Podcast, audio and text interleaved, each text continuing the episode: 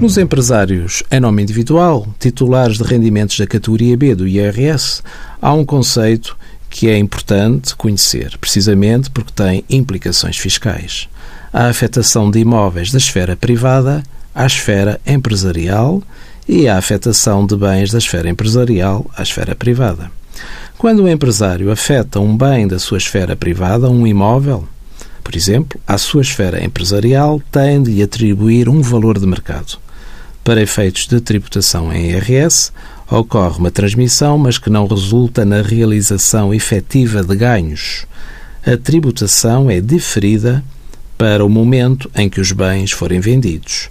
É neste momento da venda que o contribuinte é devedor relativamente ao somatório da mais-valia privada, categoria G, com a mais-valia empresarial, categoria B.